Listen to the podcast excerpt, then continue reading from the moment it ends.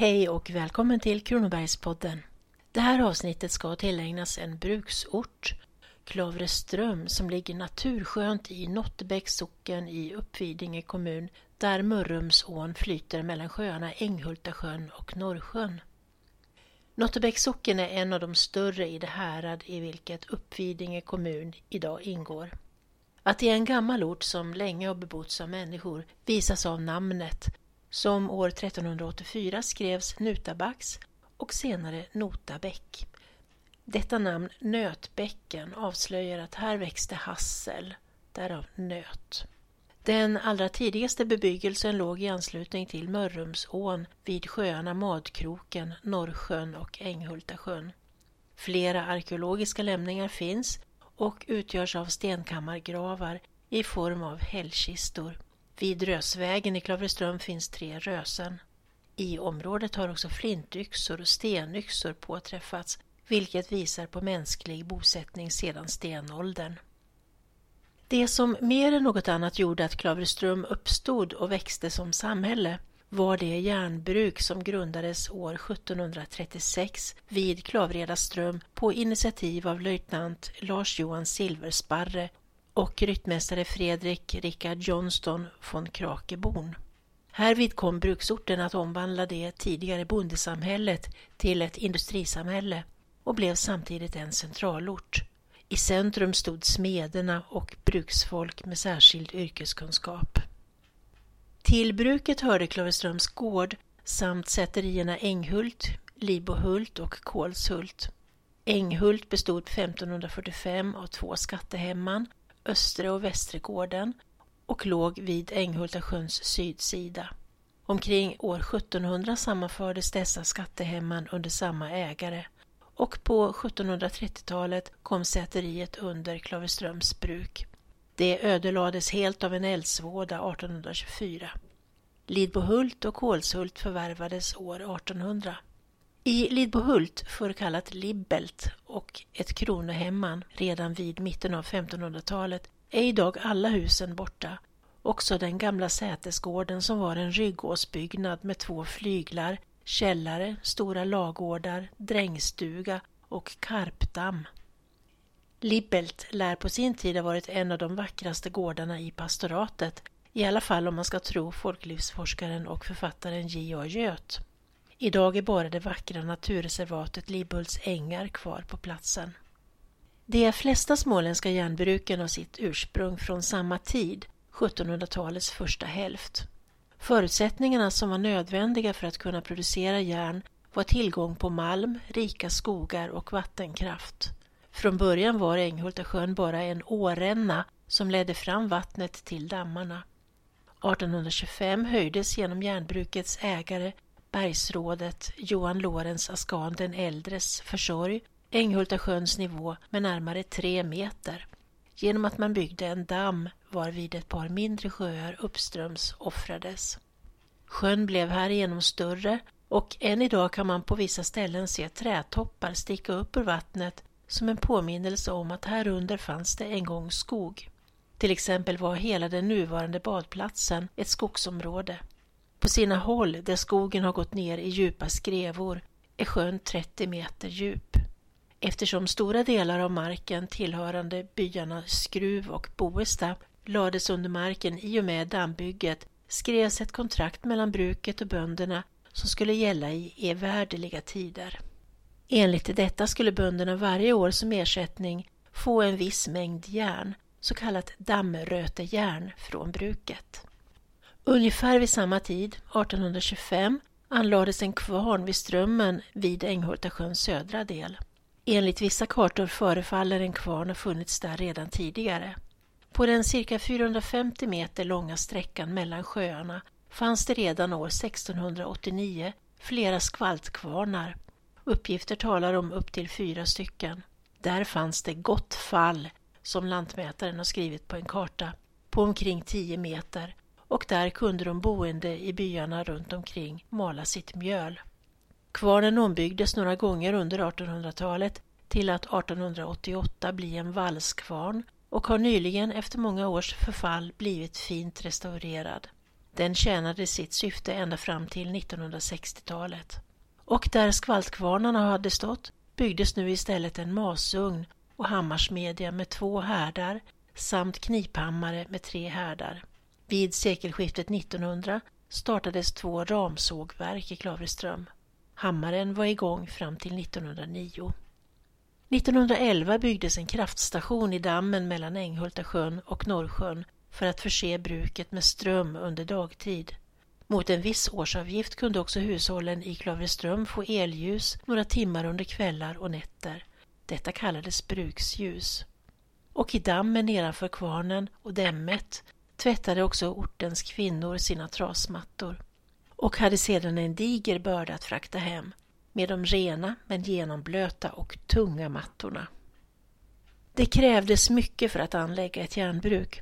Först måste Bergskollegium ge tillstånd för masugn och stångjärnshammare efter att ha kontrollerat förutsättningarna för järnbruksdrift. Sjö- och myrmalm skulle tas upp ur flera omgivande sjöar och träkol levereras. Det var från början inte helt utan svårigheter att få till stånd kolningsverksamheten. De bönder och torpare som tilldelats uppgiften var många gånger ovilliga att transportera kolen fram till bruket, varför de senare själv fick ordna med hämtningen. Flera tvister uppstod kring detta och koltransporterna tycktes vara ett ständigt bekymmer under sjuttonhundratalet. Bönderna nonchalerade i stor utsträckning sina förväntade åtaganden till bruket. Det finns vittnesbörd om att mängder av förruttnad ved som skulle ha bränts till kol låg kvar på hyggena. Och för att slippa åtal för denna försummelse brände bönderna hellre upp veden till aska. Dessutom gav askan god näring åt rågsådden på Svedjelandet. sjuttonhundrasextioett kördes till exempel bara sjuhundrasjuttiosju av förväntade tvåtusenfyrahundra läster kol fram till bruket av denna orsak. Både landshövdingen och kronelänsman fick ingripa mot detta olovliga svedjande och kärbrännande och förelägga vite om mellan tio och tjugo riksdaler för den som inte fullgjorde sina plikter. Det var mest bönderna i Ramkvilla och Solberga socknar som här kom i fråga. Men så småningom fick man rutin på det hela och flera hemman i området avdelades som träkolsleverantörer. Och det krävdes enorma mängder kol. För att framställa ett ton tackjärn var åtgången på träkol vanligen upp till ettusentvåhundra kilo. Det säger sig självt att skogarna runt om var fulla av kolmilor som destillerade fram kolet. Sjöryet mellan Skruvs by och östra sidan om Änghultasjön var en sådan typisk kolarskog, idealisk inte minst för närheten till bruket. Vintertid transporterades träkolet över sjöns is till brukets kollada. Andra platser vittnar genom sina namn om samma kolningsaktivitet, såsom Kålshult och Kolsmåla. På nittonhundratiotalet fanns inte mindre än ett fyrtiotal kolmilor i skogarna runt Klavreström. Tackjärnsblåsningen påbörjades omkring sjuttonhundrafyrtio. Tackjärnet förädlades till stångjärn som smiddes till spik, plogbillar med mera. Och ända fram till artonhundratalets början tillverkades stångjärn av sjömalm som togs upp i angränsande sjöar och vattendrag. artonhundrafemtioett fanns vid Klavredaström bland annat masugn, kolada, järnbod, rostugn, såg, magasin, lagård och ett stort antal bostäder. Under artonhundratalet började man tillverka gjutna saker, främst hushållsgods och lantbruksmaskiner. Här följer en uppräkning av en stor mängd av brukets olika produkter i gjutgods. Kokspisar, kaminer, värmepannor, ugnar, blomsterbord, bokhyllor, eldställ, fotskrapor, gravkors, julgransfötter, kaffekvarnar, kakelugnar, ventiler och sotluckor, kastruller, stekpannor, ugnsformar, askluckor, kittlar, klocklod, kokhällar, grytor, lock, pott, mortlar, fotringar till spisar, kolskifflar, spadar, billar, kontorsstolar, kyrkogårdsgrindar, källarfönster, kötthackningsmaskiner, lagårdsfönster, likkistfötter, luftventiler, paraplyställ, skottkärrehjul, spottlådor, stallinredning, takfönster, trädgårdsmöbler, tröskverk, vedbockar, våffeljärn, äggställ, armstöd, blomsterspadar, brevlådeskyltar, hörnhyllor, nyckelskåp, fotografiramar, fruktfat, fönsterbord, skrivställ, trädgårdssoffor, urnor, sköldar, stridsyxor och enorma kvantiteter smidda spikar. Försäljning av varorna ägde rum i bland annat Växjö, Eksjö, Karlskrona och Halmstad. Järnugnar tillverkades från artonhundrafjorton och fram till artonhundratrettiofyra med avsättningsområde östra Småland och norra Skåne.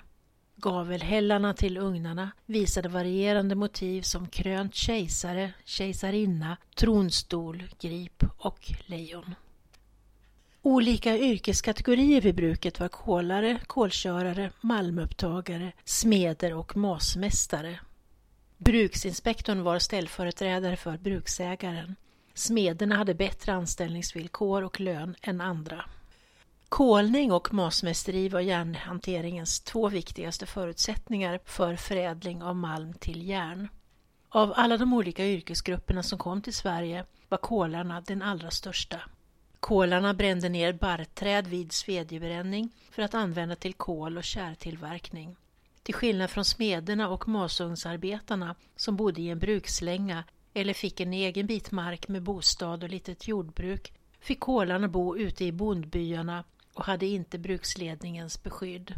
Kolningstiden för en mila var en till två veckor och under tiden bodde kolaren i en kolarkoja nära milan som kunde vara mellan hundra och hundrafemtio kubikmeter i storlek. Efter det att milan kolat färdigt och kallnat så revs den och kolet transporterades till bruket med häst och släde i en så kallad kolryss som kunde rymma ända upp till fyra kubikmeter kol. Masmästarens arbete var ansvarsfullt och väl ansett och därtill välavlönat. Han ansvarade för driften av brukets masugn där malmen förvandlades till tackjärn. Masugnen var i drift från tidigt på våren och fram tills malmen var avverkad på hösten. Eftersom blåsningen av masugnarna skedde periodiskt fick masmästaren ibland flytta mellan de olika bruken. Masugnen eldades med träkol och värmdes upp till cirka tvåtusen grader innan malmen fylldes på för smältning. Masmästaren avgjorde hur mycket blästerluft som skulle tillsättas och när det var dags att fylla på mer kol, malm och kalksten. Resultatet av hela processen blev flytande tackjärn som kunde gjutas och smidas. Sjömalm, myrmalm och bergmalm var råvarorna för att framställa kol. Så småningom övergav man allt mer sjömalmen och övergick i slutet av artonhundratalet till att använda bergsmalm som man utvann ur gruvor i närområdet. Gjutsand hämtades från Ramkvilla samt stora mängder korn som ingick som porösgivande beståndsdel i gjutsanden. På artonhundratjugotalet uppgick den del av befolkningen vid bruket och dess omland som fick sin försörjning genom järnbrukets verksamhet till cirka hundrafemtio personer. På artonhundrafemtiotalet hörde ett tjugotal torp till bruket. I torpet Karlsbo i Libohult bodde till exempel i ett rum och kök en familj med inte mindre än fjorton barn. Statare arbetade inom herrgårdens lantbruk, i skogen eller vid gjuteriet och de flesta bodde i brukets statarlängor som låg längs med stationsvägen.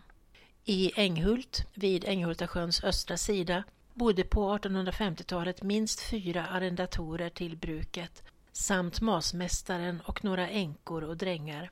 Idag är spåren efter dessa människor nästan helt borta förutom någon enstaka husgrund.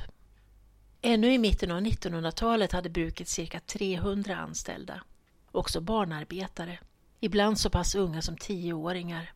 Arbetstiden vid bruket kunde uppgå till tio timmar per dag. Samtidigt var tillgången på arbete ibland oregelbunden eftersom produktionen var ojämn. Till exempel var inte masugnen i drift hela tiden och lönen utbetalades bara efter utfört arbete. På nittonhundratrettiotalet fanns det under vissa perioder bara arbete under tre till fyra dagar i veckan. Men som jämförelse var det ännu svårare att vara anställd på Rosdala glasbruk i Norrhult. Där var det ibland arbetsbrist under flera månader i sträck och arbetarna fick helt enkelt bege sig ut på långa vandringar och försöka sälja glas. Under sådana omständigheter var också oviljan stor mot att släppa in kvinnor i arbetslivet, något som annars skulle ha kunnat förbättra många familjers situation. Men man betraktade det som att kvinnorna konkurrerade med männen om arbetena.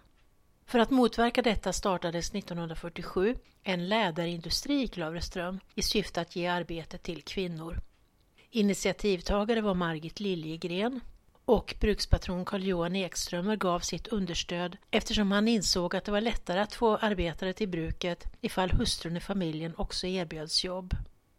Tio år senare, nittonhundrafemtiosju, startades en damskofabrik på den plats där Hobbyborgen idag finns på Filaregatan. Den hette Klavresko och ägde bestånd tills den lades ner nittonhundrasjuttiosju. Som mest arbetade ett åttiotal personer där, mest kvinnor. På bruksområdet finns en hel del kvar av den gamla miljön. Där finns herrgården, uppförd mellan artonhundratrettiotvå och artonhundratrettiofyra av Bergsrådet Johan Lorentz Aschan.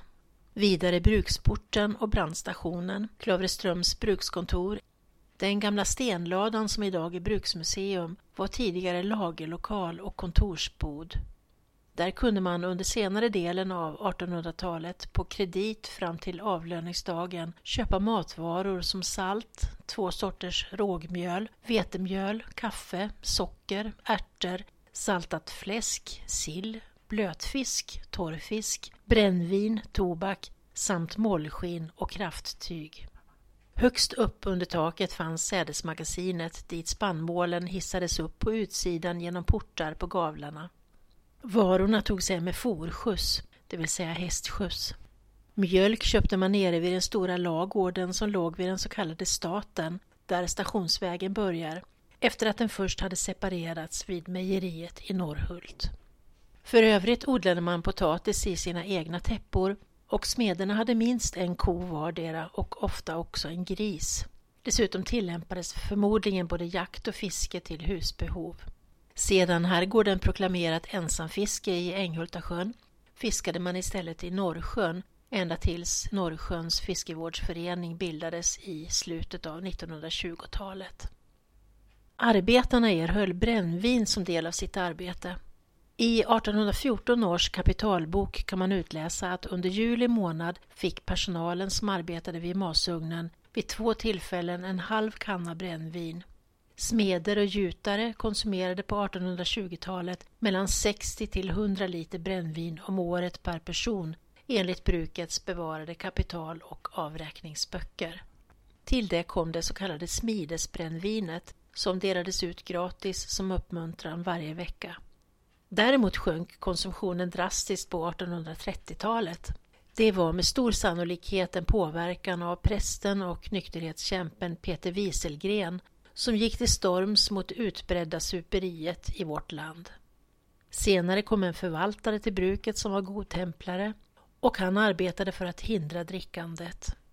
Och artonhundranittiotvå grundades I O G T-logen Klavre Framtid i Klavreström som kom att spela en viktig roll för arbetarklassens bildning på orten och som fick många medlemmar. Den var också livaktig och var verksam i inte mindre än etthundrasjutton år ända fram till tjugohundranio. Också fackföreningsrörelsen avsatte sig i trakten.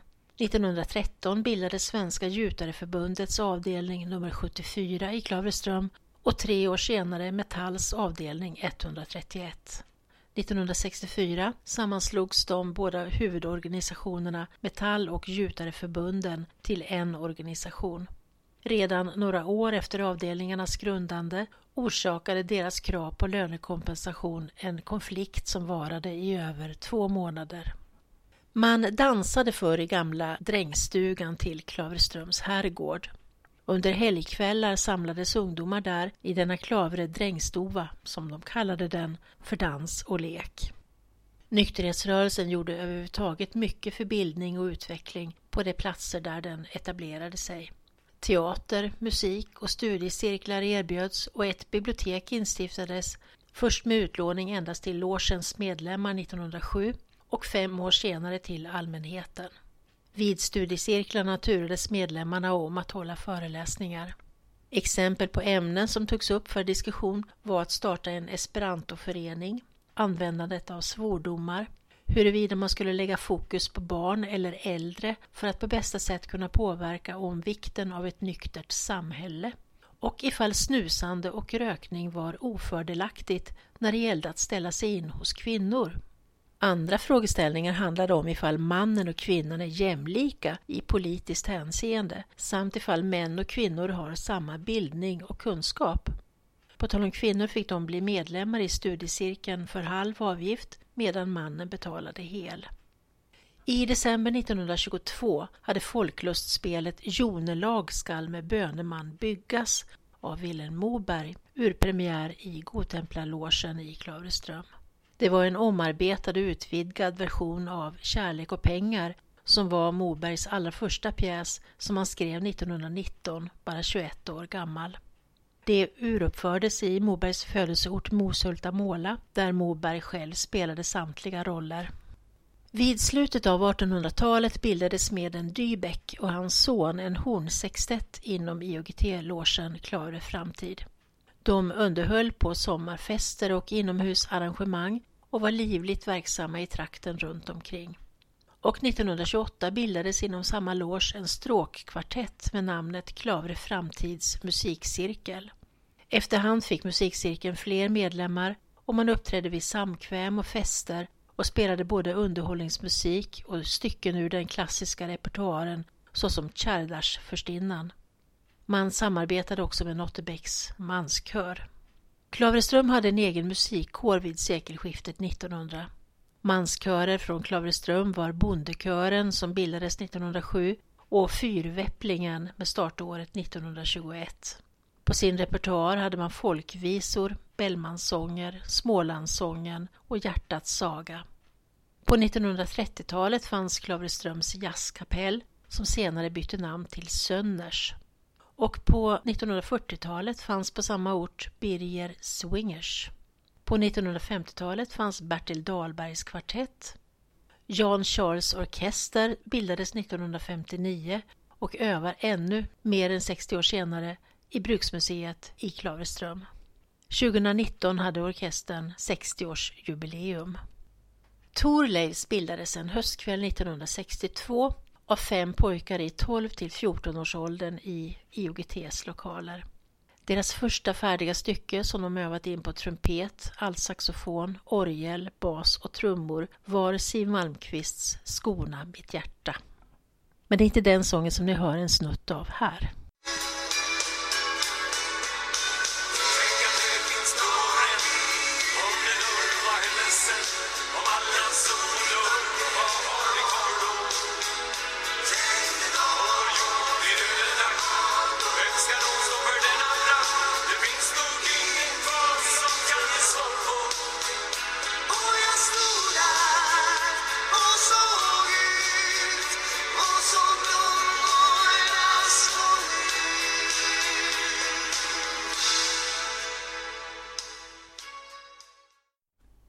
Vid sidan av nykterhetsrörelsen hade också väckelserörelsen förankring i Klavreström. På artonhundranittiotalet flyttade en troende handlare vid namn Frans Lindgren till orten. Han lät inreda den första frikyrkolokalen i socknen i sitt godsmagasin och därefter hölls där gudstjänster ända fram till nittonhundrafyrtiotalet, först av missionsvännerna och sedan av baptisterna. Vad gäller skolundervisning för barn så startade den första skolan i Klavreström sjuttonhundranittiotre. De yngsta barnen var bara fyra och fem år gamla. Skolklassen bestod av tio barn, vilka kallades läsebarn. Skolterminen varade från den femtonde april till nittonde juli då det blev vederbörlig examen. Samma år startade en skola i Änghult med femton elever mellan åttonde maj och fram till examensdagen den femtonde juli. Eleverna fick lära sig läsa, skriva, räkna och studera latinska glosor och de böcker man studerade var Bibeln och Luthers katekes vid sidan av att lära sig bordsbön och andra böner. Undervisningen varade inte mer än tre månader. sjuttonhundranittiofyra startade man skolundervisning i Klavreströms järnbruk Men först på artonhundratrettiotalet tog ryttmästare Johan Lorentz Aschan initiativ till en ordnad sådan för barnen till brukets anställda. Ivar Ekström främjade friluftslivet i sin hembygd. Han var själv med som både ledare och spelare i Klavreströms A I K, som var den första idrottsföreningen på orten. Vidare lät han på nittonhundratjugotalet anlägga en tennishall på ovanvåningen av det så kallade stenmagasinet som uppfördes på artonhundratjugotalet och hade bland annat mangelbod och bårhus på nedre våningen. I tennishallen kunde man spela mot viss betalning och man hade även tennisserier. Där ska även kung Gustav den femte vid ett besök på orten en gång ha spelat en tennismatch. Och Olle Andersson, svensk mästare i tennis nittonhundrasjutton, som på trettiotalet flyttade till Klavreström i egenskap av bokhållare, spelade själv ofta tennis med den sportintresserade brukspatronen.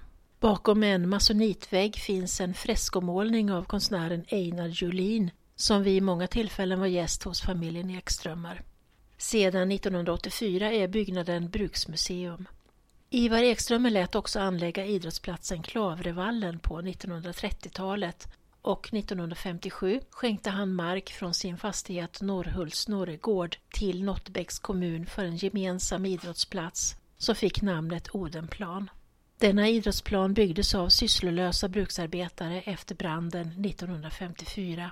tjugosjutton utsåg Smålandspostens sportredaktion Odenplan till Kronobergs läns vackraste idrottsplats. På vintrarna hade man skidtävlingar, både Klavreloppet och Göthloppet, med deltagare från hela Småland. Göthloppet hade sitt namn efter författaren och folklivsforskaren Johan Alfred Göth, som härstammade från Norratorp i Karryd i Sjösås socken, bara några kilometer fågelvägen från Klavreström. I en liten stuga mittemot stenmagasinet tillhandahöll bruket fredagsbad med bastu. Där fanns också ett tvätteri inrymt. En trädgård i anslutning till Klavreströms herrgård anlades i början av nittonhundratalet under brukspatron Ivar Ekströmmers tid och en trädgårdsmästare utsågs. Senare fick denna herrgårdsträdgård mer karaktär av handelsträdgård för allmänheten. Totalt fyra växthus har funnits, av vilka ett står kvar idag. Det är idag hönshus och står bredvid den gamla trädgårdsmästarbostaden där idag Dahléns veterinärservice är inrymd. Nedanför herrgården låg på nittonhundratjugo- och trettio-talen det stora egnahemsområdet Ugglebo och i Bruksbacken låg de små smedstugorna. Nere vid Mörrumsån nedanför Bruksbacken lades under våren och försommaren flottningsrännan ut och vattnet brusade fram timmerstockar som hade avverkats i brukets skogar. Jämfört med idag fanns det under nittonhundratalets första hälft mycket service i fråga om affärer och hantverksinrättningar i Klavreström. Där fanns speceriaffärer, charkuteriaffärer, slakterier, fiskbil, trädgårdsmästare, kiosk, bageri, kaféer, frisörer, sömmerskor, skräddare, skomakare och taxirörelse. nittonhundratretton fanns kooperativa föreningen Star i Klavreström. Den hade öppet från klockan åtta på morgonen till åtta på kvällen och där fanns också den enda allmänna telefonen i samhället. Senare etablerades en brukshandel.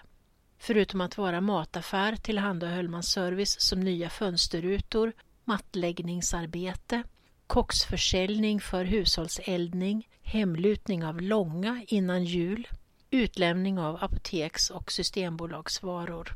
Dessutom fanns där en bensinpump. Butiken stängde för gott nittonhundranittio. I Klavreström fanns också under nittonhundratalet modeaffär, post, bank och hotell. Men så småningom skedde avvecklingen. Sömmerskan upphörde nittonhundrafemtionio. nittonhundrasextioett upphörde Martin och Åke Karlssons trädgårdsmästeri i Klavreström. nittonhundrasextiotvå upphörde Klavreströms hotell. K L S charkuteriaffär stängde nittonhundrasextiofem. Ella Karlsson hade modeaffär i Dackehuset mellan nittonhundrasextiofem och nittonhundrasjuttio. Einar Sjöqvist hade sitt skomakeri fram till nittonhundrasjuttio. nittonhundrafyrtio startade skofabriken Gyllene Gripen i Klavreström. Den bytte senare namn till Rosberg och Söner och verksamheten fortsatte fram till nittonhundrasjuttiosju. och det fanns damfrisering i Klavreström fram till nittonhundraåttiosju. nittonhundrafemtiosex invigdes det nya Folkets hus i Klavreström. Det gamla Folkets hus låg bakom det nuvarande. Brand uppstod vid Klavreströms bruk både nittonhundratrettio och nittonhundrafemtiofyra. Branden den första december nittonhundratrettio var den största i Kronobergs län sedan Växjö tändsticksfabrik eldhärjades nittonhundratjugotvå. En gnista från en av smältugnarna som råkat falla på något brännbart ämne orsakade att såväl gjuteri som mekanisk verkstad, smedja, ångsåg, snickerifabrik och torkhus ödelades och allt vad de inrymde i fråga om maskiner, verktyg och material. Brukets kvinnor räddade emellertid modellhusets förråd av gamla modeller genom att trots den stora hettan bära ut dem, sammanlagt ungefär hundra ton modeller, medan de manliga bruksarbetarna utförde ett minst lika heroiskt arbete med att försöka släcka elden tills dess att brandkårer från Växjö och Åseda kom till hjälp tre timmar senare. Att det dröjde så länge berodde på att ingen svarade under två timmars tid på Norrhults telefonstation då man försökte få bud till Växjö. Brukspatron Ivar Ekström hade precis moderniserat bruket och köpte in nya tidsenliga och dyrbara maskiner. Men eftersom bruksanläggningen var väl försäkrad lovade han att bygga upp den igen. Cirka hundrafemtio personer hade bruket som sin försörjningskälla.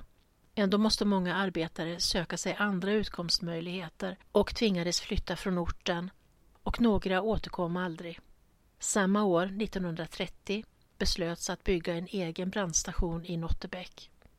Också vid branden nittonhundrafemtiofyra, som dock inte var lika omfattande som den nittonhundratrettio, drabbades flertalet anställda av en betydande löneminskning under den närmaste tiden. Också denna gång tvingades många att flytta för att hitta arbete på annan ort. I skuggan av första världskriget med armod och svårigheter att få maten att räcka till också här i Sverige, som ändå stod utanför kriget, uppstod medvetenheten om betydelsen av att vara försäkrad. Vid sidan av Nottebäck, Granhult med flera socknars kreatursförsäkringsbolag som startade nittonhundrasjutton och säkerställde ersättning för förlorade djur, kan det nästan som en liten anekdot berättas om en annan förening som hade sin upprinnelse hos arbetarna vid Klavreströms bruk. Spörsmålet handlade här om inget mindre än grisar. Nästan alla arbetare vid bruket hade en eller två grisar i sitt hushåll vid sidan om höns och kaniner, och man dryftade att det kunde ligga ett värde i att ha dessa försäkrade ifall grisarna skulle förolyckas. Därför bildades i maj nittonhundrasjutton inget mindre än en svinförsäkringsförening. I styrelsen fanns bland annat förvaltaren på Klavreströms bruk. Avgiften det första året var två kronor per försäkrad gris. Dog grisen utföll ett försäkringsbelopp baserat på djurets vikt, och blev den sjuk så stod föreningen för medicin.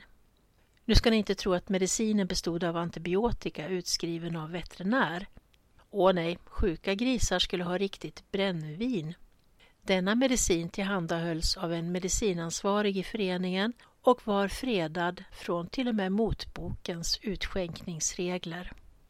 Svinförsäkringsföreningen var uppskattad, för förlusten av en gris kunde vara kännbar. Men så småningom inträdde bestämmelser om att det inte var tillåtet att hysa svin inne i samhället, och kvar i föreningen fanns därför bara medlemmar som bodde i byar utanför med sina hushållsgrisar. Medlemsantalet sjönk och den första januari nittonhundrasjuttioett upphörde föreningen. Men då hade den ändå funnits i drygt femtio år. Ett lite ovanligt men ändå rörande omtänksamt initiativ för att trygga ägarna till ortens bruksgrisar. Och resterande innestående försäkringspengar, tre tusen kronor, skänktes till Klavreströms Folkets husförening. Hur återstoden av medicinen tog som hand förtäljer inte historien.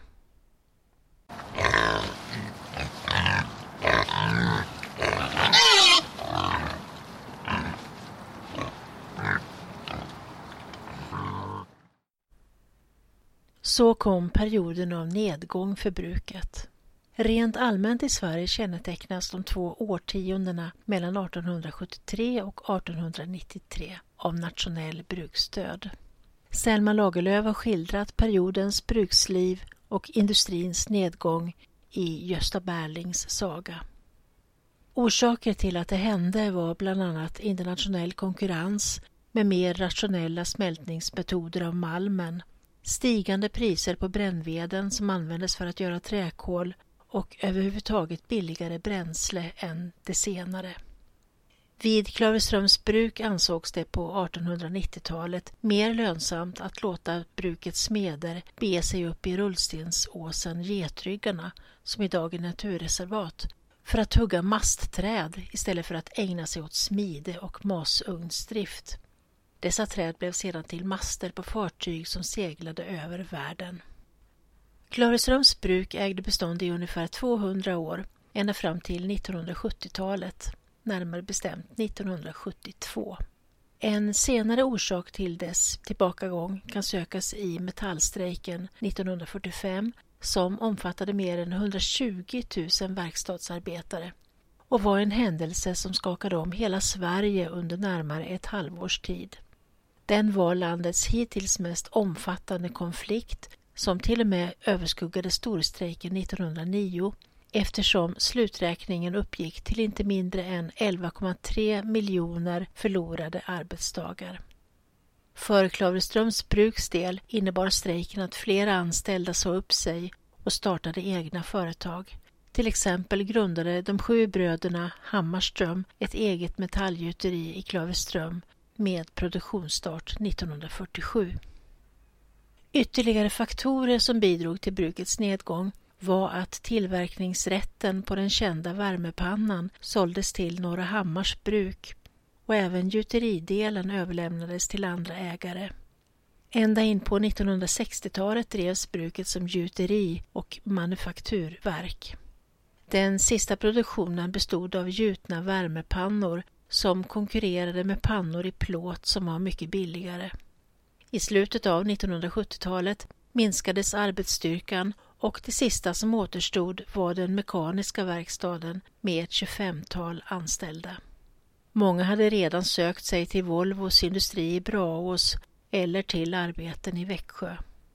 Brukskontorets verksamhet flyttades till industriområdet och nittonhundraåttiotvå stod den gamla upprustade byggnaden färdig för att användas som vandrarhem i Svenska turistföreningens regi.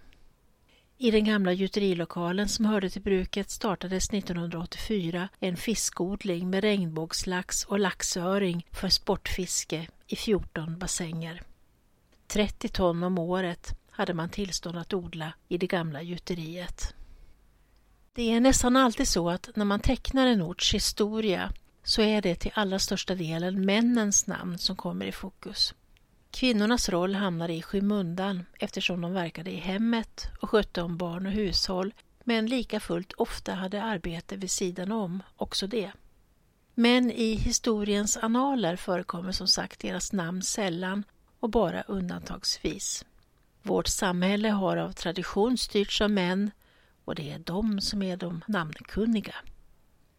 Men en kvinna vill jag särskilt lyfta fram i min Klavreströms historik. Och det är Eva Ekströmmar. Fastän också hon hade en tämligen fixerad roll inom sin samhällsklass visade hon ändå kraftfullt fram en initiativförmåga till att åstadkomma förändringar i sin närmiljö som hon inte hade behövt och som inte heller förväntats av henne. Hon föddes i Stockholm artonhundraåttiofyra som dotter till statsrådet Edvard von Krusenstjerna och hans hustru Rosa, född von Steyen. tjugofyra år gammal kom hon med sin make Ivar till Klavreström där hon blev husfru på Klavreströms herrgård. Paret fick fem barn, Lars, Johan, Ulla, Fredrik och Agnes. Redan tidigt blev hon som första kvinna i kommunen invald i fattigvårdsstyrelsen och hennes framsynthet kom fram redan vid byggandet av det gamla ålderdomshemmet nittonhundratretton. Där kom nämligen att finnas både värmeledning, badrum och flera små rum istället för vad som tidigare hade varit brukligt med ett stort rum för manliga och ett för kvinnliga åldringar. Ett annat av hennes initiativ var läsestugan, där ungdomar ett par kvällar i veckan kunde samlas för spel, läsning och angenäm samvaro, men först och främst för att låna böcker. Andra saker som uppkom genom hennes försorg var skolköks-, väv- och växtfärgningskurser. Efter första världskriget, då T B C fortfarande var en både vanlig och fruktad lungsjukdom som drabbade inte minst många ungdomar, drev Eva Ekström hårt och energiskt för att en sommarkoloni skulle förläggas till Boskvarn, där barn kunde få god och riklig kost, få rolig rekreation och bygga upp sin kondition. Skummeslövs barnkoloni, som ännu nittonhundrasjuttio var i verksamhet, var en direkt avläggare av denna koloni. Man anordnade fester i Stenmagasinet och i Boskvarn för att i någon mån finansiera kolonin. Det blev välkomna tillställningar för inte minst brukets folk. Eva Ekström ledde också dansen och kalaset vid det allmänna midsommarfirandet, då midsommarstången restes på Källarbacken i Klavreström.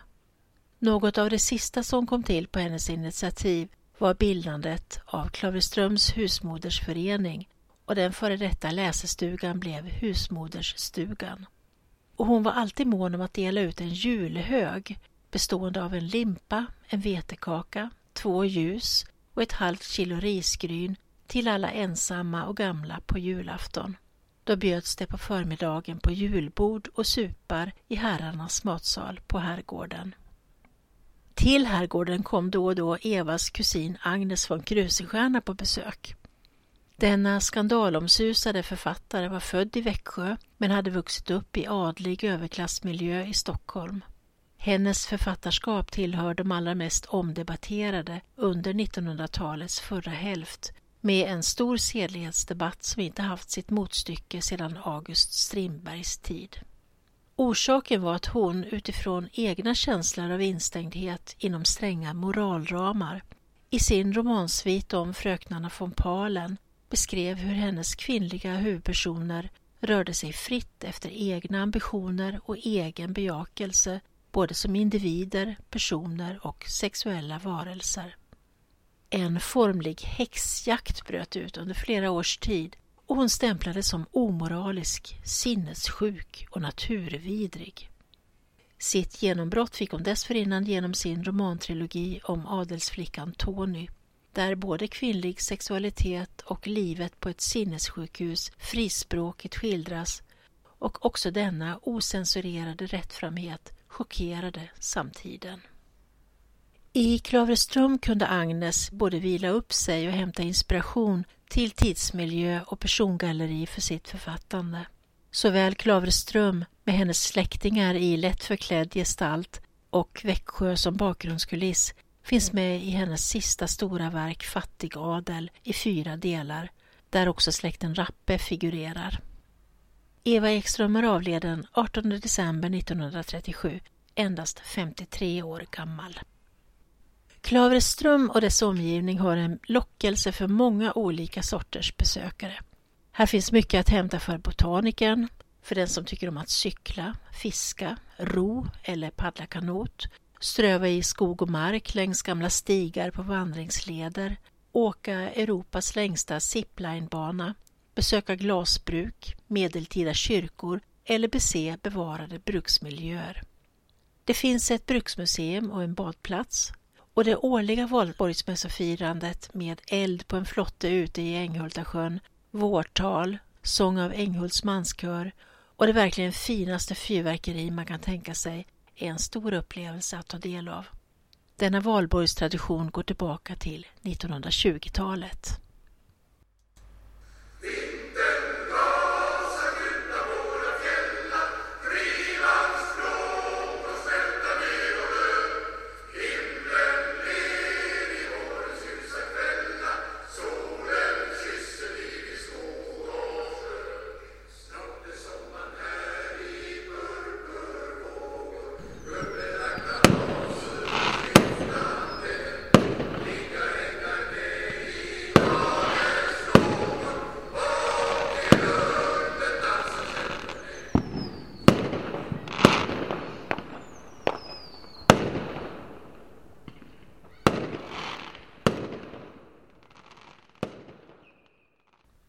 Klavreström tillhör vid sidan av Huseby, Kosta, Rosdala och Åryd de bäst bevarade äldre industrimiljöerna i Kronobergs län.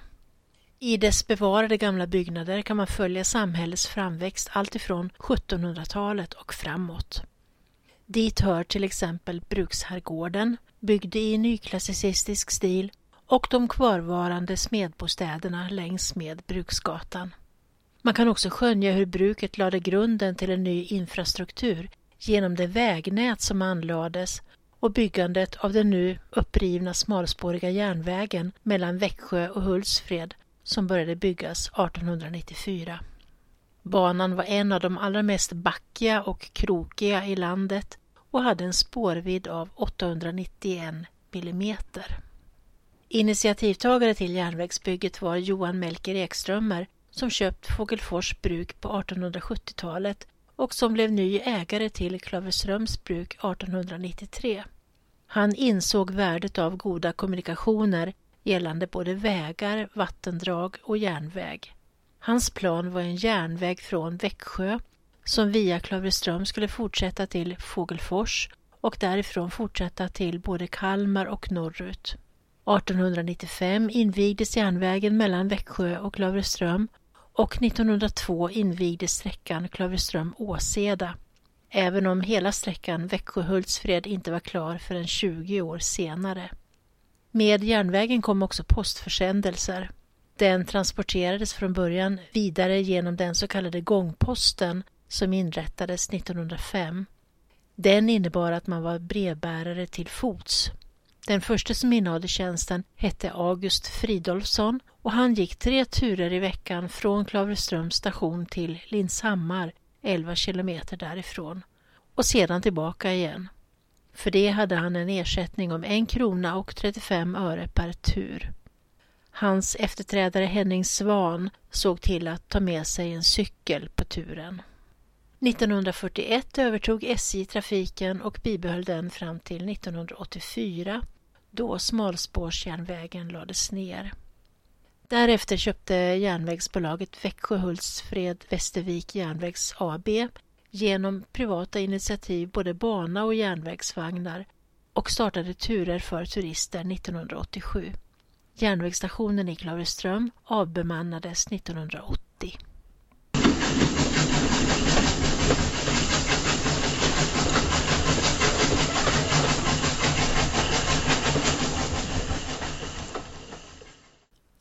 nittonhundrasextio bodde niohundraelva personer i Klavreström.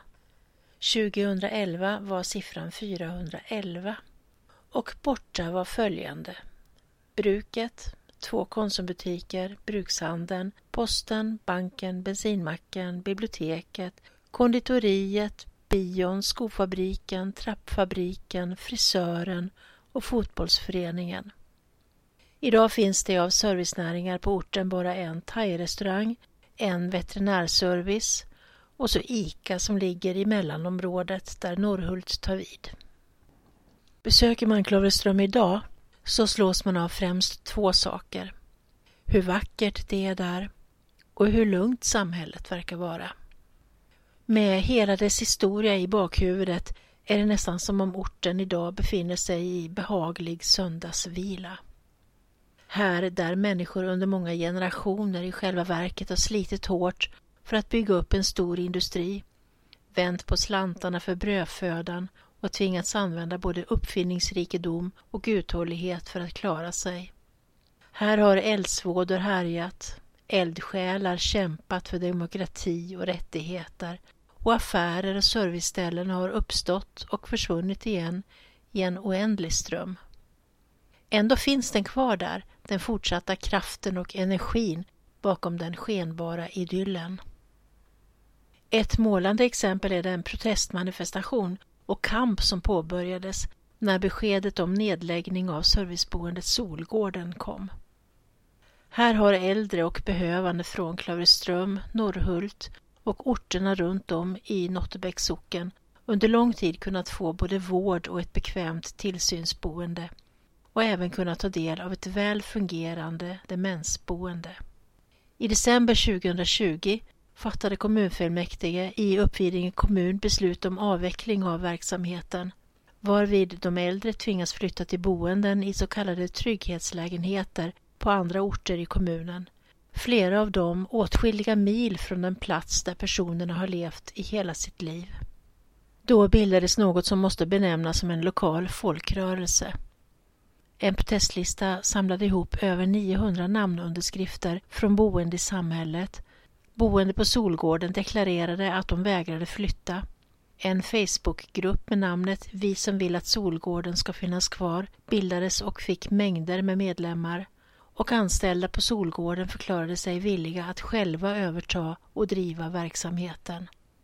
Och Uppvidinge kommuns alla starkaste namn inom socialdemokratin under lång tid, nyligen bortgångne Roland Nyberg, som var kommunalråd under sexton år och arbetade som aktiv socialdemokrat i över sextio år, bröt i mars månad tjugohundratjugoett helt med partiledningen i protest mot och upprördhet över hur partiet hanterar hela ärendet genom att inte se till helheten och vad som både redan finns och fungerar. För snart hundra år sedan skrev G A Göth om det dåvarande ålderdomshemmet. Längs vägen från Norrhult till Klavreström träffar man på logen Klavre Framtids ordenshus och Nottebäcks ålderdomshem. Hemmet är en tillflyktsort för gamla och orkeslösa inom Nottebäck Granhult. Det har ett utomordentligt vackert läge i en av Klavreströms ägare skänkt gammal äng, som genom lite arbete förvandlats till en härlig park. Ålderdomshemmet anses för förstklassigt. Och här är citatet av G A Göths slut. Idag har denna hotade servicefunktion åstadkommit en resning som orten inte har upplevt motsvarigheten av på länge. En kamp mot splittring och ekonomiskt oförnuft och ren byråkrati.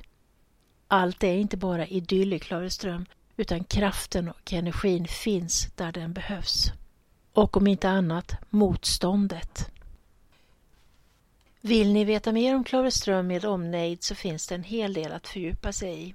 Jag vill framförallt tipsa om Nottebäck Granhults hembygdsböcker. Och särskilt del ett där Carl-Johan Ekströmer, den sista ägaren av Klavreströms bruk, utförligt berättar om brukets historia fram till början av artonhundratalet. Samt Fredrik Lobergs faktabok Samhällsbyggarna från tjugohundraarton som med utgångspunkt i Fågelfors bruk i Kalmar län, som ägdes och drevs av Johan Melker Ekströmer i slutet av artonhundratalet och fram till hans död nittonhundratjugotre, visar hur en näring och industri i gången tid kunde ge upphov till en hel bygds tillkomst och blomstring.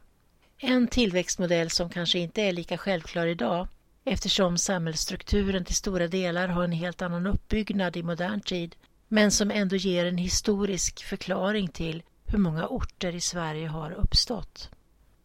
Tack för att du har lyssnat. Jag som har berättat heter Ella Styv och arbetar på Växjö stadsbibliotek. På återhörande. Hej!